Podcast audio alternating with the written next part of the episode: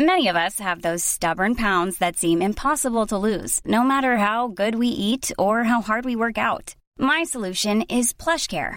PlushCare is a leading telehealth provider with doctors who are there for you day and night to partner with you in your weight loss journey. They can prescribe FDA-approved weight loss medications like Wegovy and Zepbound for those who qualify. Plus, they accept most insurance plans. To get started, visit plushcare.com/weightloss. That's plushcare.com/weightloss.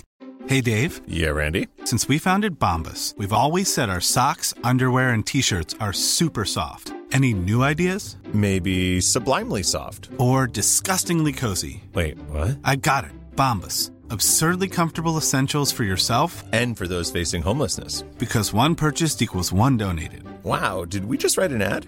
Yes. Bombas. Big comfort for everyone. Go to bombas.com/ACAST and use code ACAST for 20% off your first purchase. This episode of The Belltel has been produced by our sister podcast, The Indo Daily.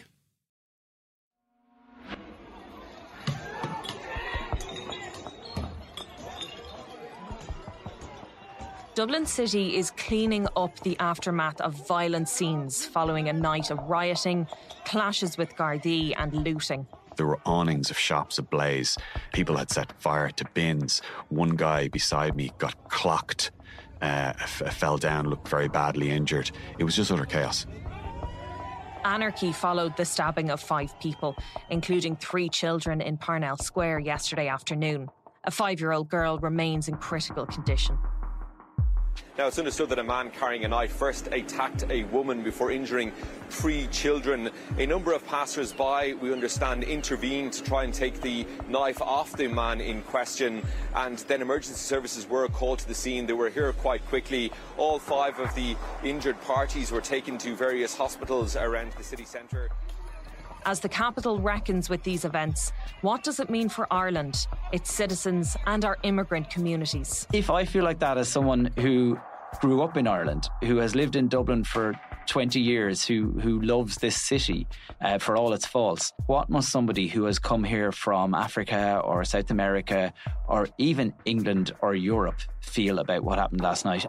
I'm Tabitha Monahan. I'm joined by technology editor for the Irish and Sunday Independent, Adrian Weckler, and Indo Daily presenter and head of news, Kevin Doyle, to talk about anarchy on our streets and the fallout from it.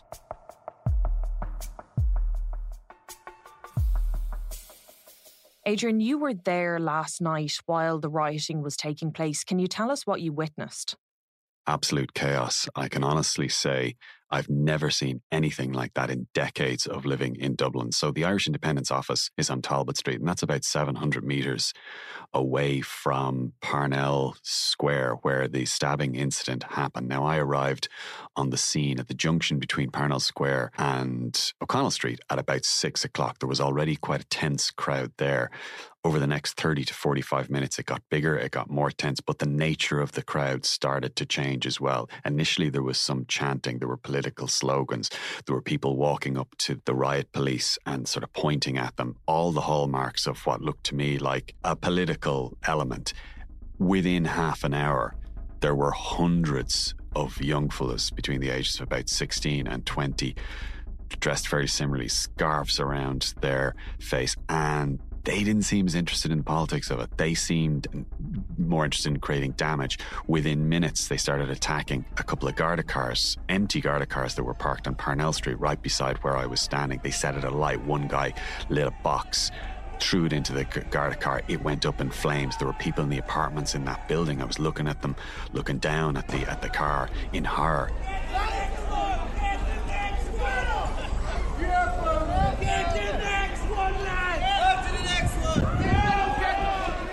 Gardaí charged the street then, a few minutes after that.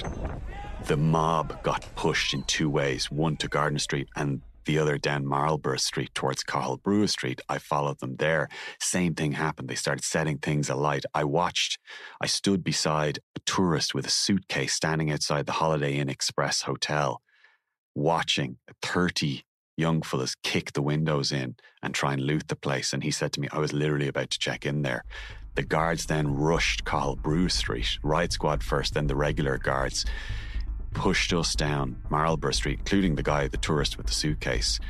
He got a shove from one of the guards. That brought us down to Abbey Street. Same thing again. Little Gala, a convenience store, was being kicked in at the time. There was hundreds there. They just appeared to me to want to do damage. I ended up getting pushed over to the south side. I thought I'd be safer there. At the far end of Temple Bar, I ended up on Parliament Street. It was utter chaos. There were awnings of shops ablaze. People had set fire to bins. One guy beside me got clocked, fell down, looked very badly injured. It was just utter chaos.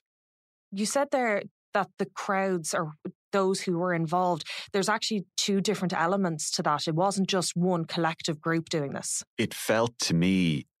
I was on the west side of O'Connell Street for all of this. So anyone who knows Dublin, so it's the Parnell Street that joins Gardiner Street, and then Cathal Brugha Street, and then the bit of Abbey Street where the Abbey Theatre would be, and then over the bridge that way. While I was witnessing all this with hundreds and hundreds of people, there was another mob looting Arnott's on the other side of O'Connell Street. Fucked. Arnott's, that big fucking free for all in Arnott's there. There were clearly different factions going on, but to your question, it did feel at the beginning that there was a political edge to it. I watched on Parnell Street, for example, as a hostel window was kicked in, and I heard chants of "get them out, get them out." But by the time we made it down to Abbey Street, there was no more political chance. It was just take what you can get. So it felt to me, and I've heard from subsequent reporting from security correspondents, that the word went out, this was a free hit on Dublin. This was like the movie The Purge. There was clearly a young criminal element here. They were enjoying it. They were having the crack. That's what it was. It was a frightening thing. It was a huge amount of aggression. Was anybody injured?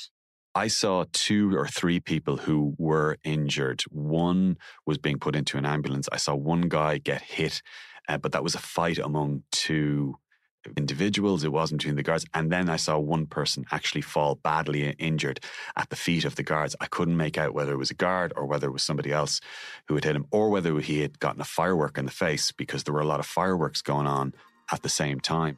I will say, for all of the chaos and all of the fear, it didn't feel like the mob were pouncing on individuals. Parnell Street, for example, is a very multicultural street. There's a lot of Chinese business there, a lot of Korean businesses there, a lot of people of colour there. I watched as Chinese people and Korean people and people of colour were walking in among this, and the mob didn't seem to, they weren't pointing at them, they didn't seem to want to have a go at them. They just wanted to have a go at the guards and set the Garda cars on fire. What about the Garda response? What did you think of the Garda presence? It was very difficult to judge, because there were the crowd kept getting bigger and bigger. There were so many hundreds, maybe even thousands of young fellas wearing all this black gear. It did appear to me that there was a significant Garda presence on O'Connell Street first. Then on the street that I was on initially, Parnell Street, all of this mayhem started. It took them about 15 to 20 minutes, really, to get their act together, but they did. And then maybe a bunch of, maybe 10 of them, 12 of them, 15 of them charged the street. That was enough to push the crowd back, because the crowd didn't really have the stomach for a full-on fight with the guards. And that was the pattern for every street. They locked down all of the streets to the side of O'Connell Street, each time with about 15 guards. I'm not a security economist. I don't know whether that was a good, bad, or neutral response. They did turn up. They were there. They did eventually lock the place down, but it did take them a while each time. We have not seen public order situation like this before. This may be behaviour which is apparent in other countries, but I think that we've seen an element of radicalisation. We have seen a group of people who take literally a thimble full of facts and make a bathtub of assumptions, hateful assumptions, and then conduct themselves in a way which is riotous and disruptive to our society. We then have to respond to that in terms of our tactics and training. But there's no failure here. There's no failure. This is... And you've been in the city centre this morning. There's a lot of clean-up going on. Huge clean-up. I was in O'Connell Street just after 7 o'clock. We were watching the wreck of the Lewis that was set on fire, watching them remove the wreck of a bus that was set on fire on O'Connell Street Bridge. Like, at one point last night, I was walking down Marlborough Street, and every time I looked over to O'Connell Street, something was on fire. It was kind of dystopian. This morning, there's a clean-up. The wrecks are being cleared away. And yet a lot of the city is still getting back to normal. Kevin Doyle, I'm going to bring you in here because We're talking about the rioting, the vandalism, etc. that happened last night, but this isn't the only thing that happened yesterday. Where did this all start? Well, the spark really was an incident that happened on Parnell Street, which, as Adrian has referenced, is a really busy street. A man attacked a number of schoolchildren, and that became, obviously that broke into the news yesterday afternoon after 2 o'clock. And from there, it became very quick on social media that people decided that they were going to gather in protest at this. And it kind of strikes me that last night there was a 5-year-old little schoolgirl fighting for her life in Temple Street Children's Hospital after being stabbed in that random attack. And the response to that was people stealing shoes out of Foot Locker on O'Connell Street and all the mayhem that Adrian has described so well. So the two things are connected, but they are so disconnected in another way. What do we know about the stabbing incident? We know at this point that it certainly appears to be random. We know that there is a man in hospital. He hasn't been arrested or questioned yet. He's in his 50s. He's in a serious condition. So Gardaí actually haven't been able to speak to him about what happened, what the motive might be. That little girl who I mentioned is in a very serious condition. There is a 6-year-old girl also still in hospital, less serious, but obviously traumatised and hurt. There is a 5-year-old boy who has since been discharged from hospital, thankfully. And then there's a woman who has been described as a teacher or a creche worker, but basically she was caring for the children.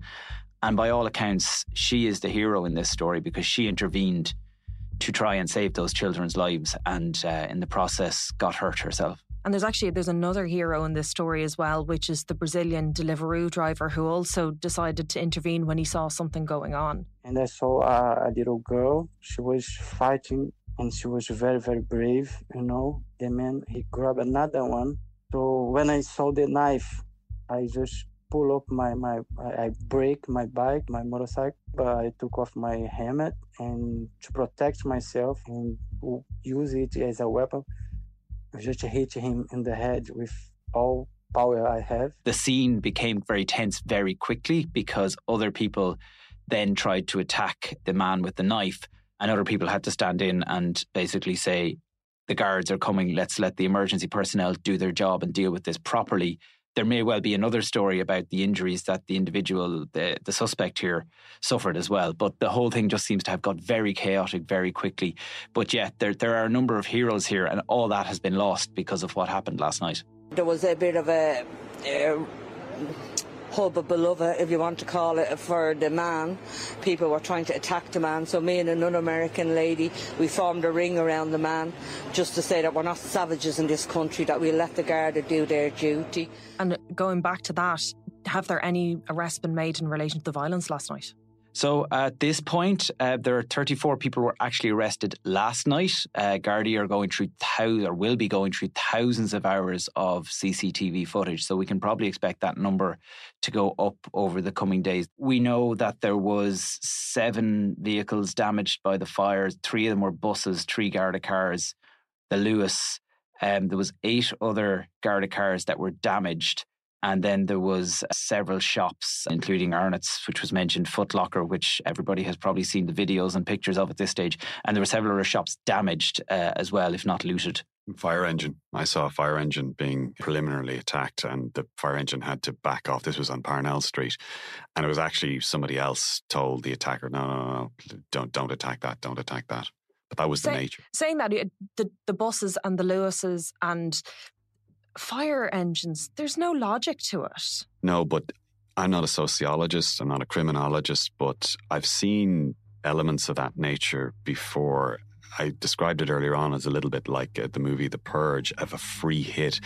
You sometimes see very, very mild elements of that, maybe at Halloween or the worst excesses of Paddy's Day. There is an element, some people describe it as feral. It's usually with young men, teenagers, and there's an excitement to it. Like when the guards were rushing them, they were running away. Many of them were laughing and they were triumphant. And it was that this was all an amazing night to them that they could talk about. When we were pushed off Parliament Street eventually, the cry went out from a couple of teenage girls actually, let's Brown Thomas next, Brown Thomas next. And then a bunch of them started chanting Brown Thomas, and they all started moving down Dame Street. Now, I moved down, and by the time we got anywhere near Grafton Street, the guards had obviously copped onto that, and they'd sealed Grafton Street off. Obviously not in time for Arnott's, but they did for Brown Thomas. That was very much the mentality. It was kind of a thuggery. It was opportunistic. It was a chance to wreck the gaff. That's what it felt like.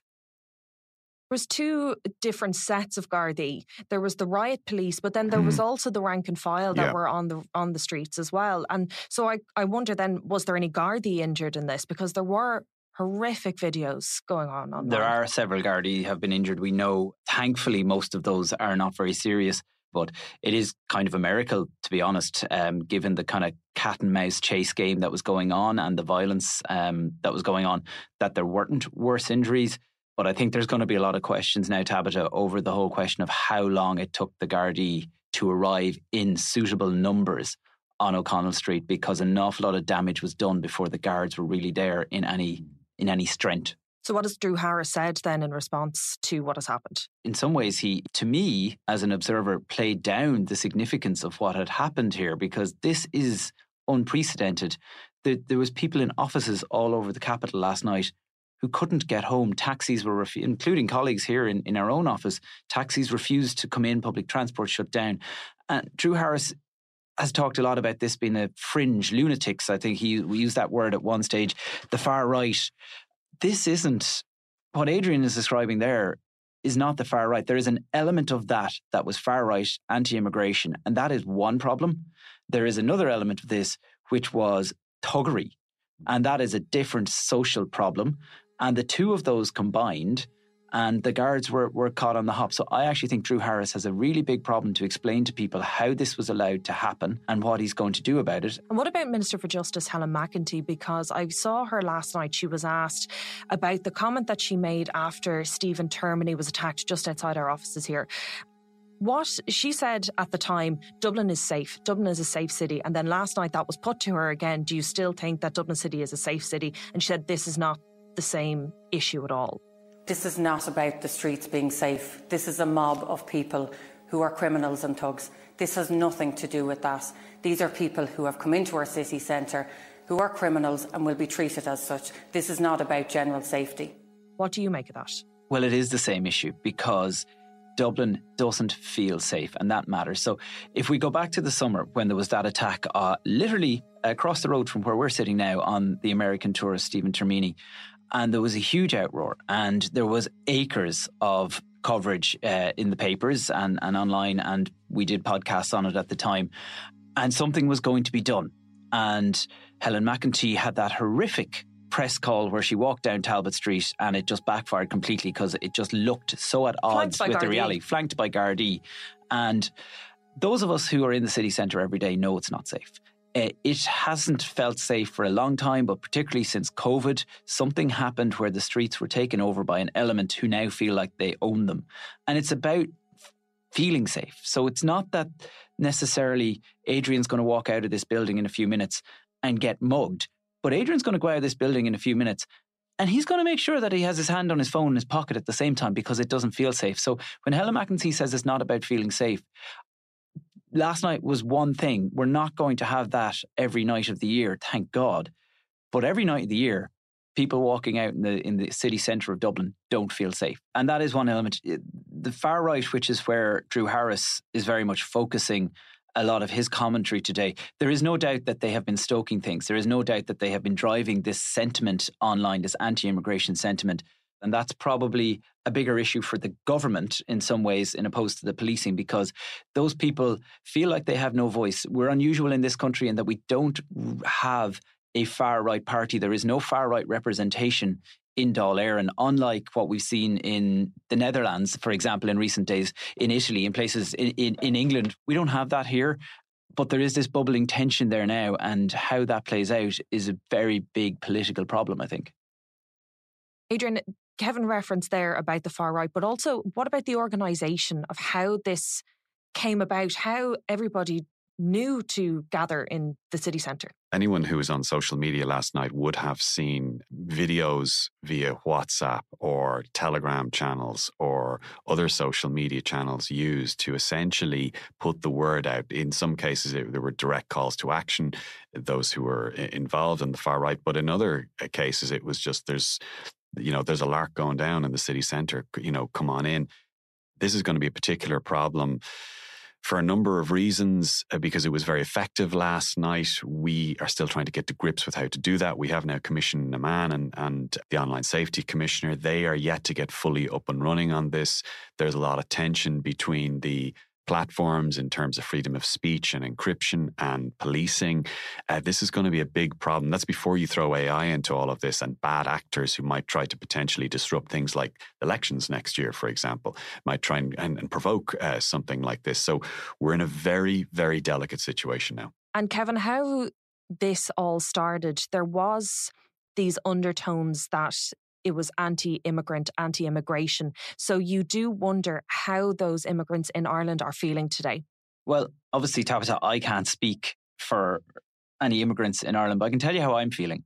And from that, I think we can extract how somebody who is more the target of this than I am feels. I'm not an emotional person. As a journalist for many years, you get kind of hard about these things. You get hard about tragedies and you're able to process them in a journalistic way. I had a knot in my stomach all last night. I went home from work here to make sure that I got to put my little girl to bed, because the thought of a little girl coming out of school and being attacked like that was sickening to me. To see then what followed, I was embarrassed for Dublin. And then I'm going, why am I embarrassed for Dublin? Because this isn't Dublin. But it is mortifying to see this story go all around the world. And the images, the pictures are unbelievable of what we've seen. So if I feel like that as someone who grew up in Ireland, who has lived in Dublin for 20 years, who loves this city for all its faults, what must somebody who has come here from Africa or South America or even England or Europe feel about what happened last night? Anecdotally, I've heard stories this morning of parents from immigrant families who are worried, not wanting to send their children to school in case something else flares up. People who didn't want to come to work in the city today because they didn't want to be on public transport. And, we've seen some on social media trying to articulate the lack of understanding for them, because they are us. This country needs them. We could not function without immigrants. And in truth, for every immigrant that is causing trouble, there are multiple Irish people causing trouble, because people are good and people are bad. Some people are Irish and some people have come here from elsewhere. We're all the same. It doesn't matter. And I can only hope that those people realise that what happened last night is, as Adrian described, a few opportunistic tugs and a few hardliners who have decided for whatever reason that whatever problems they face is the fault of somebody else. Kevin Doyle, Adrian Weckler, thank you. I'm Tabitha Monahan, and today's episode was produced by Dee Reddy, researched by Mary Carroll and Garrett Mulhall, with sound by John Smith. Archive clips from The Irish Independent, Sky News, RTE News, RTE Primetime and Newstalk. When you get an Irish Independent digital subscription, you don't just get access to the news at your fingertips. For a limited time, you'll also receive a €75 O'Neill's gift card. So what are you waiting for? Get the whole kit and caboodle. Visit independent.ie/subscribe today. Irish Independent. Terms and conditions apply.